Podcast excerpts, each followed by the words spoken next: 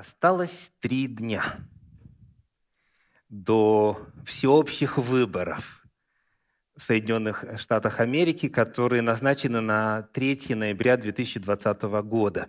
И вот в преддверии этого события мы здесь, в Центре Духовного Просвещения, изучаем тему «Иисус Христос и политика». Первая проповедь называлась «Иисус Христос-республиканец?» знак вопроса. Вторая «Иисус Христос-республиканец?» Демократ, знак вопроса. И сегодня третья проповедь называется «Иисус Христос-политик», также вопросительный знак. Мы поднимаем этот вопрос, потому что являемся частью этого общества. Здесь, в районе Большого Сиэтла, в штате Вашингтон, на северо-западе Соединенных Штатов Америки. И мы, оценивая происходящее, принимая решение о том, кого поддержать на уровне высшего руководства страны, руководства штата, а, палат законодательных собраний местного уровня и так далее, мы задаем вопросы о том, как это все оценивать с библейской точки зрения, как на это все сверху смотрит сам Господь, который в своем слове оставил для нас достаточно ориентиров, чтобы в любой ситуации знать, как поступать правильно. Поэтому, несмотря на то, что эта проповедь адресована в первую очередь вам, дорогие, моей духовной семье, Центру духовного просвещения, она, возможно, будет полезной и для кого-то еще, кто, оценивая реалии того места, где живет, задает вопрос о связи Иисуса Христа и политики как системы, как таковой. Сегодня я хочу задать следующий вопрос – если бы Иисус Христос жил сегодня, стал ли бы Он политиком? Стал бы он баллотироваться, в частности, на пост президента. Ведь, став президентом, можно всю страну возродить и приблизить к Богу. Правда? Ну, такое мнение очень широко сегодня распространено в христианских кругах Соединенных Штатов Америки, в частности, в евангелистических кругах. Чем больше христиан во власти, тем лучше. Мы фактически можем сделать эту страну христианской, чтобы все жили по законам Иисуса Христа. Вот это довольно распространенная идея среди верующих. Поэтому мы задаем сегодня вопрос. Иисус Христос, если бы жил сегодня, стал ли бы он политиком? В частности, стал ли бы он баллотироваться куда-нибудь на пост президента в том числе? Итак, давайте откроем Евангелие. Евангелие от Луки, первая глава, стихи с 30 по 33, наш первый отрывок. «И сказал ей ангел, «Не бойся, Мария, ибо ты обрела благодать у Бога. И вот зачнешь в чреве и родишь сына, и наречешь ему имя Иисус. Он будет велик, и наречется сыном Всевышнего, и даст ему Господь Бог престол Давида, отца его, и будет царствовать над домом Иакова вовеки, и царство его не будет конца. Этот отрывочек заявляет о том, что одна из целей Рождение Иисуса заключалось в том, чтобы стать царем. Согласны? Он наследует престол и будет царствовать, и царству его не будет конца. Царь – это, вне сомнения, политик, вроде бы, правда? Это вот заявление о рождении Спасителя. Дальше, когда время приблизилось. Читаем в Евангелии от Матфея, во второй главе первые три стиха и затем стих 16. Евангелие от Матфея, вторая глава, первые три стиха. «Когда же Иисус родился в Вифлееме Иудейском в дни царя Ирода, пришли в Иерусалим волхвы с востока и говорят, где родившийся кто? Царь Иудейский». Ибо мы видели звезду его на востоке и пришли поклониться ему. Услышав это, Ирод царь встревожился, и весь Иерусалим с ним. То есть там царь уже есть. Другие цари, дополнительные претенденты на престол никому не нужны, и Ироду в первую очередь.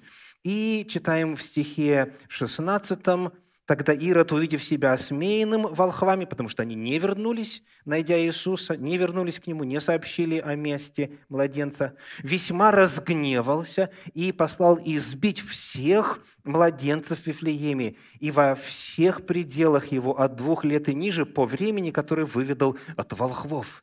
Он, царь Ирод, воспринимал Иисуса как угрозу своему престолу. Он видел в нем политического оппонента.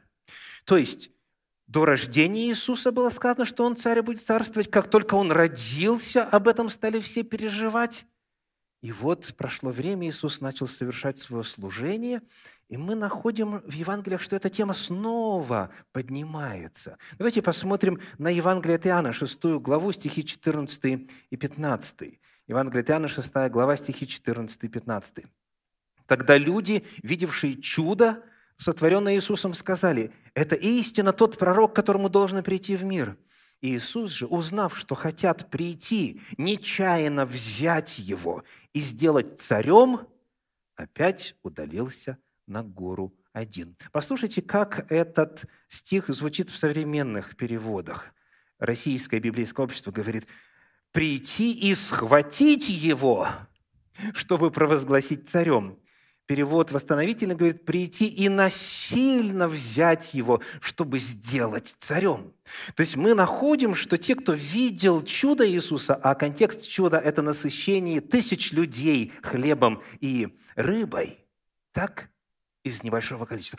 Они захотели сделать его царем. И как только Иисус об этом узнал, и вот то, как это описано, само по себе весьма знаменательно – они хотели схватить его и насильно сделать царем. Почему такие слова используются, как вы думаете? Почему они предполагали, что нажим и насилие потребуются, как вы думаете? Потому что они знали его чаяния и его устремления, и его отношение к этим перспективам. И как только Иисус узнал, он, сказано, сразу удалился, спрятался, снивелировался, исчез, чтобы этого не произошло. Мы находим, что Иисус отказывается стать политиком. Он не хочет, чтобы его воцарили. Далее, в Евангелии от Иоанна, 18 главе, читаем стихи с 33 по 37. 18 глава, с 33 по 37. Тогда Пилат опять вошел в приторию и призвал Иисуса и сказал ему, «Ты царь иудейский?» Иисус отвечал ему, «От себя ли ты говоришь это, или другие сказали тебя мне?» Пилат отвечал, «Разве я иудей? Твой народ и просвященники предали тебя мне. Что ты сделал?» Иисус отвечал, «Царство мое не от мира сего. Если бы от мира сего было царство мое, то служители мои подвязались бы за меня, чтобы я не был предан иудеям, но ныне царство мое не отсюда». Пилат сказал ему, «Итак, ты царь?» Иисус отвечал, «Ты говоришь, что я царь. Я на то родился и на то пришел в мир, чтобы свидетельствовать об истине. Всякий, кто от истины слушает гласа моего». Мы находим, что Иисус Христос проясняет ситуацию. «Царство мое, — говорит он, — не от мира сего. Если бы я захотел быть земным царем, то у меня достаточно было бы сейчас поддержки, чтобы не оказаться в этой ситуации, чтобы не быть на скамье подсудимых, чтобы не быть обвиняемым и в конечном итоге распятым. Иисус Христос совершенно определенно говорит о том, что природа Его царства иная. Земным царем Он не хочет быть и не будет. Царство Его не от мира сего, царство Его иное. А перед этим есть еще один эпизод. Еще до того, как Иисус оказался на суде у Ирода, у Пилата, так, есть эпизод, где вновь появляется терминология царя и царства. Давайте прочитаем в Евангелии от Иоанна в 12 главе, стихи с 12 по 15. На другой день множество народа, пришедшего на праздник, услышавши, что Иисус идет в Иерусалим, взяли пальмовые ветви, вышли навстречу Ему и восклицали «Асана! Благословен грядущий во имя Господне, царь Израилев». Иисус же, найдя молодого осла, сел на него, как написано, «Не бойся, черь Сионова, се царь твой грядет, сидя на молодом осле». Итак, что же происходит? Принял ли Иисус Христос титул царя или нет, согласно этому отрывку? Он принял. Здесь он не протестует, когда его встречают и говорят ему, ты царь Израилев, когда его встречают как царя, он принимает это. Он не убегает, он соглашается. Почему? Почему? Ответ в пророчестве, которое здесь цитируется. Мы прочитали с вами в 15 стихе, 14 и 15, что он сел на осла, как написано, кавычки открываются, не бойся, черь Сиона и так далее. Иисус Христос согласился, потому что то, что происходило в тот момент, это было исполнением пророчества. Давайте вспомним это пророчество. А какого рода царе говорит это пророчество? Это книга пророка Захарии, 9 глава, стихи 9 и 10. Захария 9 глава, стихи 9 и 10. «Ликуй от радости, черь Сиона, торжествуй, черь Иерусалима. Се царь твой грядет к тебе, праведный и спасающий, кроткий, сидящий на ослице и на молодом осле, сыне подъеремной. Тогда истреблю колесницы у Ефрема и коней в Иерусалиме, и сокрушен будет бранный лук, и он возвестит мир народам, и владычество его будет от моря до моря и от реки до концов земли». Что вы видите и слышите в этом пророчестве? То есть, будет ли царь, станет ли Мессия царем, согласно этому пророчеству? Да, «Се царь твой грядет». Но какой это царь? Обратили внимание на описание его характера? Кроткий. Царь, въезжающий в город на осле – а в отрывке другие животные тоже указаны. Какие? Конница. То есть, смотрите, еще раз, 10 стих. Сказано, «Истреблю колесницы». Колесница – это что? Скажите, какой эквивалент сегодня? Военная техника. И сказано, и коней в Иерусалиме. Колесницы и кони – это эквивалент чего? Это снова военная техника. Речь не идет об использовании лошадей там, в контексте сельского хозяйства, для передвижения, там, для езды и так далее, потому что дальше сказано «и сокрушен будет бранный лук». То есть что? Оружие. Сказано, что Иисус Христос придет и лишит свой народ оружия, и лишит свой народ военной техники – Потому что когда Он придет, что будет? Видите? Мир. Мир. Вот таким царем является Иисус. Вот почему он отказывался, когда его хотели сделать земным царем, когда это было исполнение чаяния свергнуть римлян и занять мировое господство. И вот почему Иисус соглашается – когда делают то, что является исполнением пророчества. Военный царь, предводитель армии, не передвигается на осле. Этот царь кроткий, и он против силовых способов решения политических проблем. Вот какого рода царем является Иисус. И дальше в разговоре с Пилатом он прямо заявляет, «Царство мое не от мира сего. Когда же он воцарится? Евангелие от Матфея, 25 глава, стихи с 31 по 34. Евангелие от Матфея, 25 глава, стихи с 31 по 34. «Когда же придет Сын Человеческий во славе Своей, и все святые ангелы с Ним, тогда сядет на престоле славы Своей. И соберутся пред Ним все народы, и отделит одних от других, как пастырь отделяет овец от козлов, и поставит овец по правую свою сторону, а козлов по левую. Тогда скажет царь тем, которые по правую руку его, «Придите, благословенно Отца моего, наследуйте царство, уготованное вам от создания мира». Вот когда И вот каким образом Иисус станет царем. Вот когда эти пророчества о воцарении исполнятся, когда Христос придет во второй раз, и когда Он придет во славе Своей, как царь царей и Господь господствующий. Вот таким царем Иисус является, и вот о таком царстве идет речь. Итак, мы просмотрели заявление Священного Писания об Иисусе как царе на протяжении повествования от момента, когда было его рождение объявлено, до его распятия и второго пришествия. Итак, вопрос. Если бы Иисус жил сегодня, стал ли бы он политиком? Стал ли бы он баллотироваться на какой-то политический пост? Нет, абсолютно нет. Совершенно нет. Он отказывался. Он иное царство принес. И эти созданные на земле политические системы – это нечто совершенно иное. И Иисус Христос – царь царей и Господь господствующий в совершенно другом смысле. Итак, мы ответили на главный вопрос нашей проповеди. Иисус политик? Нет. Так же, как Иисус республиканец? Нет. Иисус демократ? Нет.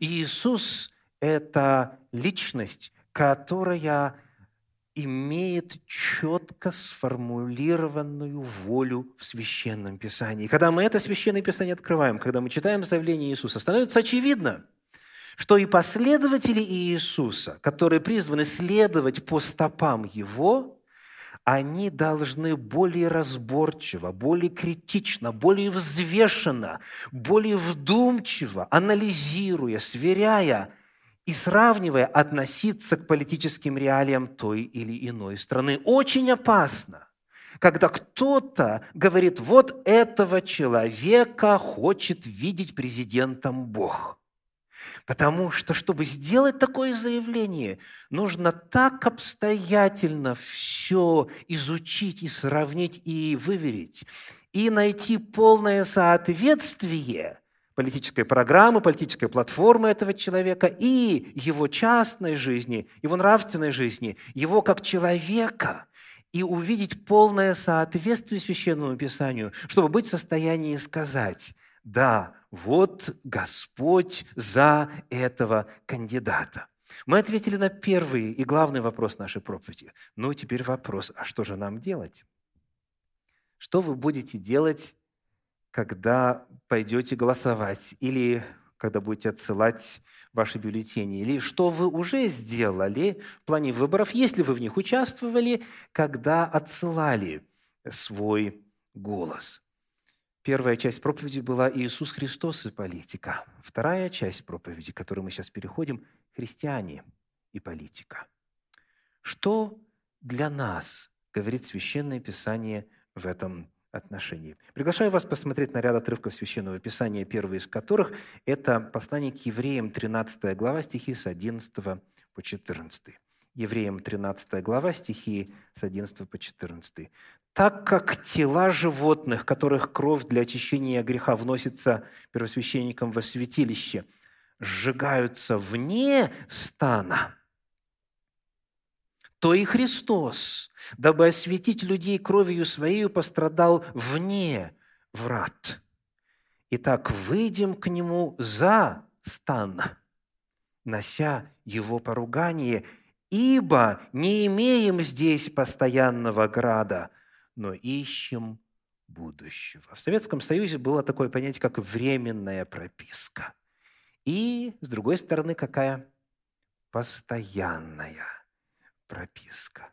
Священное Писание заявляет, что постоянной прописки у христиан, у последователей Иисуса на земле нету. Еще раз, мы не имеем здесь постоянного града, но ищем будущего.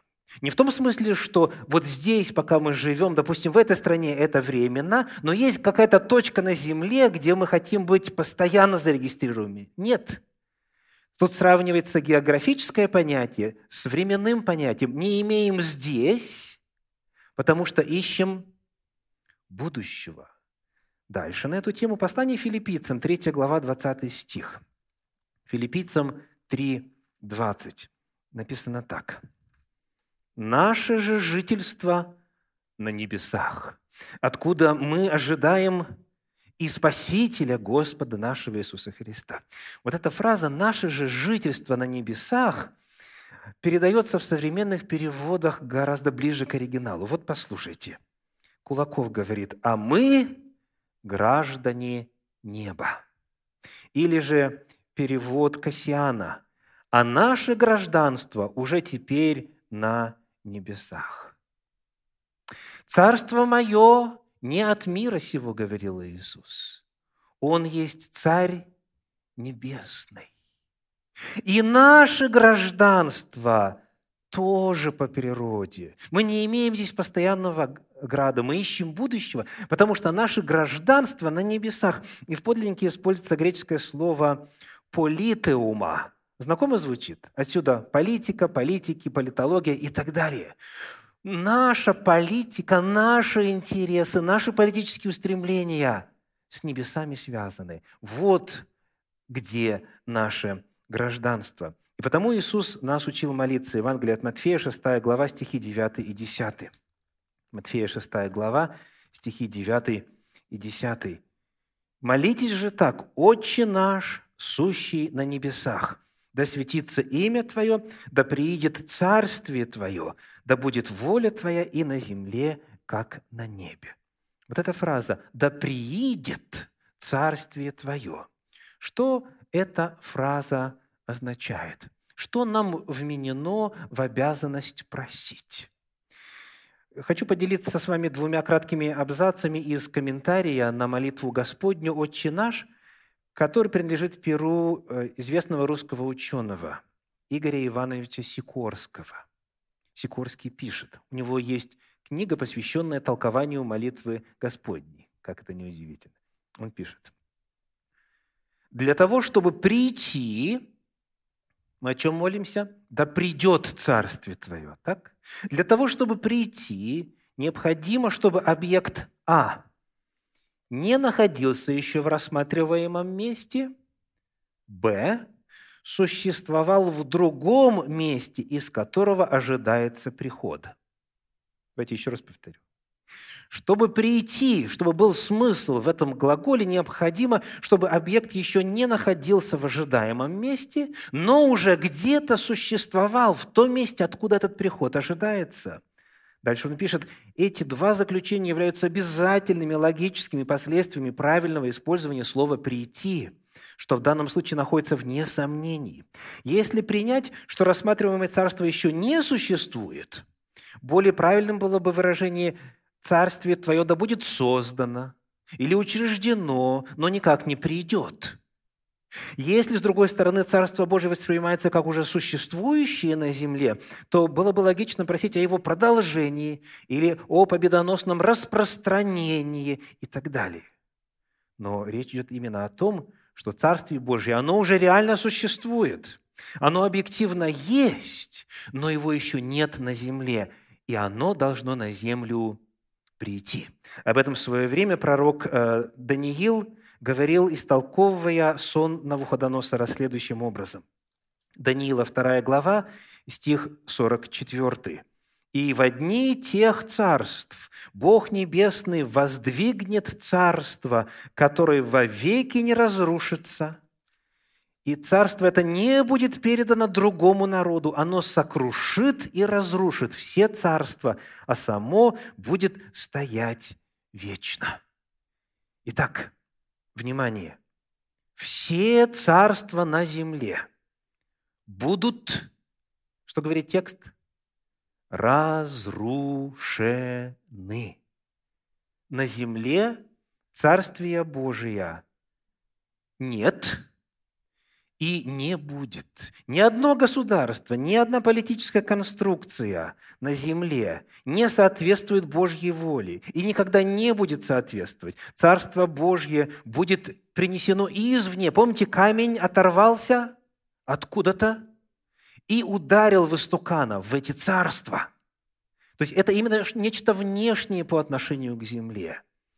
Вот каким образом придет Царствие Божие. И вот когда Иисус Христос в действительности станет царем. У нас есть с вами печальный опыт истории христианства, который никогда нельзя забывать. В истории уже было христианское царство, государство, и было их несколько. И всякий раз, когда христиане брали политическую власть в свои руки, это заканчивалось чем? Кровью, преследованиями, кострами, инквизицией, уничтожением несогласных.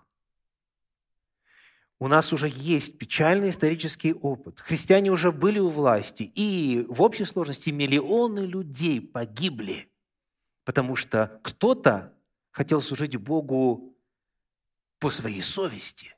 Но государственная церковь, естественно, никогда этого не позволяла. Думайте об этом. Если вдруг кто-то искушается мыслью о том, что на этом континенте можно построить христианское царство по Божьим законам, этого никогда не будет. Царство Божие придет насильственным образом. То есть оно разрушит все государства, и Соединенные Штаты Америки, и Россию, и все страны. Вот почему, когда мы с вами оцениваем политические реалии, важно задавать вопрос о том, как относиться к ним с перспективы Священного Писания. Давайте напоследок прочитаем очень важные тезисы в отношении требования к правителям – нам нужно выбирать губернатора, нам нужно выбирать президента, вице-президента, нам нужно выбирать представителей законодательного собрания, и э, в городских советах есть вакансии и прочее, прочее. Как делать выбор в пользу Господа? Ну, во-первых, коротенькая фраза из э, учения Иисуса Христа. «Отдавайте кесарева кесарю, а Божье Богу». То есть это означает, насколько это возможно, чтобы не поступиться своей верностью Богу, будьте добрыми гражданами, будьте верно подданными кесарю, где бы вы ни жили.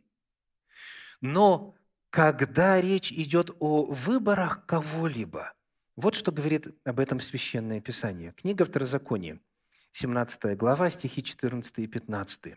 Второзаконие, 17 глава, стихи 14 и 15. Написано, «Когда ты придешь в землю, которую Господь Бог твой даст тебе, дает тебе. И овладеешь ею, и постеришься на ней, и скажешь, поставлю я над собою царя, подобно прочим народам, которые вокруг меня, то поставь над собою царя, которого изберет Господь Бог твой. Из среды братьев твоих поставь над собой царя. Не можешь поставить над собой царем иноземца, который не брат тебе. Первый вопрос. Вот когда говорится «ты», ты захочешь, ты скажешь, ты поставь. Ты – это кто? Кого это местоимение обозначает? Это народ. Согласны? Речь идет о народе, который готов вступить а, в обетованную землю. То есть, кто поставляет царя? Народ. Так написано или нет? То поставь царя. С одной стороны. С другой стороны написано, какого царя? 15 стих. «Поставь над собой царя, которого изберет Господь». То есть, иными словами, тот человек, которого ты, то есть народ поставишь, а значит, народ в этом участвует, да? это значит, а, можно свое волеизъявление озвучивать и так далее. Но когда ты будешь выбирать, важно, чтобы твой выбор совпадал с Божьим выбором, которого изберет Господь. А дальше даны критерии. Вот, пожалуйста, вспоминая сейчас тех, кто у вас в бюллетене, так, на местном ли уровне, штатовском ли уровне или, а, как говорится, общенациональном, соответствует ли этот человек вот критериям, которые указаны ниже. Книга Второзакония, 17 глава, стихи 16 по 20. «Только чтобы он не умножал себе коней». Это ссылка на что? Мы уже знаем.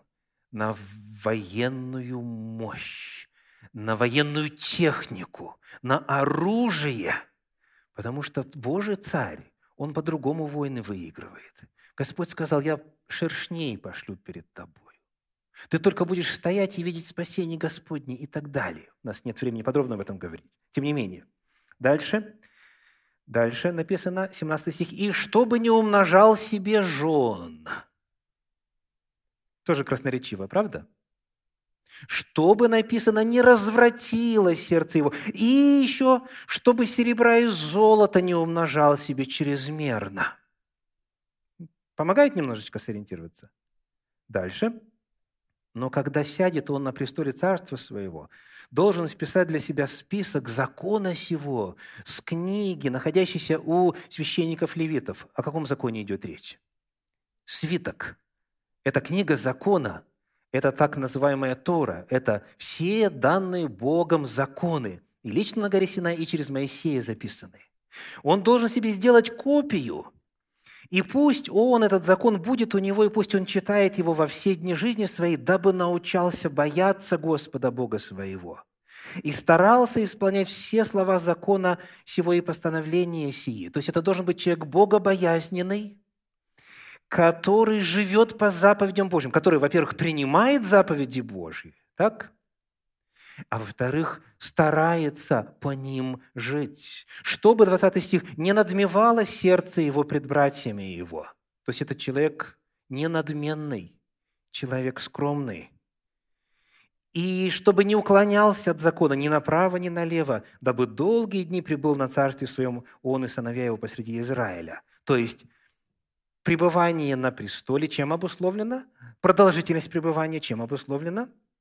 Мерой послушания и исполнения царем, правителем законов Божьих. Вот небольшая помощь из священного Писания. К великому сожалению, очень часто в истории народа Божия эти принципы нарушались. Нужно ставить царем того, э, кто соответствует Божьим критериям, а происходило вот что. Книга Осии, 8 глава, 4 стих. «Поставляли царей сами, без меня, ставили князей, но без моего ведома. Из серебра своего, из золота своего делали для себя идолов. Оттуда гибель. Вот эта пресловутая расхожая фраза о том, что все правители от Бога Библии не соответствуют. Что Бог в действительности ставит царей и снимает царей, то есть что Он действует в истории, это факт. Но что любой царь – это Божий ставленник, и все, кто президентствует или царствует, это значит по воле Божьей, это абсолютно неверно. Библия четко заявляет, поставляли царей сами, без меня. Бог был против целого ряда царей. Поэтому, когда мы будем делать с вами выбор, да даст вам Бог мудрости выбрать руководителей разного уровня – в этой стране или в любом другом месте, которые бы как можно ближе подходили к библейскому идеалу. Зная, что есть идеал, и зная, что его очень часто нарушали, мы призваны делать лучший выбор из возможного в настоящий момент времени. Итак, сегодня Иисус Христос-политик? Ответ Категорически нет. И мы, граждане неба, эти гражданства, которые есть у нас на земле, в какой бы стране они ни были зафиксированы, это не соответствует нашей идентичности. Мы живем здесь временно, на оккупированной территории. И потому, да никто не соблазняется, что можно на земле какое-либо государстве, государство построить по воле Божьей. Все царства будут разрушены. Однако когда мы живем в этом реальном мире, пораженном грехом, тем не менее Господь дал нам четкие объектив, объективные критерии а, выбора. И наша цель – выбирать лучшие из возможного. Мудрости вам и благословений в жизни во всех сферах. Аминь.